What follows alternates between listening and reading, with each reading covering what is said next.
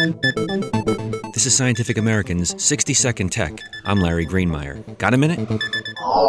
In many places, summer's end means only a few more weeks of lawn mowing before that chore is suspended till spring. But Europeans may be able to cross lawn mowing off their to do lists permanently next year when Honda starts selling its Miimo robot lawnmower there. Miimo looks like an upright vacuum cleaner without the handle. It aims to be a sort of garden Roomba using software and sensors to methodically trim grass in preset or random patterns before automatically returning to its dock to recharge its lithium battery.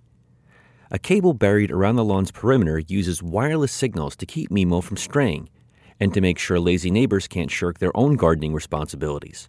The Robomower has three bendable blades designed not to shatter when they hit a large rock or tree root. It also shuts down if it tips over or is picked up. No word on when Miimo's coming to the US or its cost, but other Robomowers in Europe are going for upwards of $2,500. Honda might have to trim that price before many people unleash its robot on their lawns. Thanks for the minute. For Scientific American's 60 Second Tech, I'm Larry Greenemeier.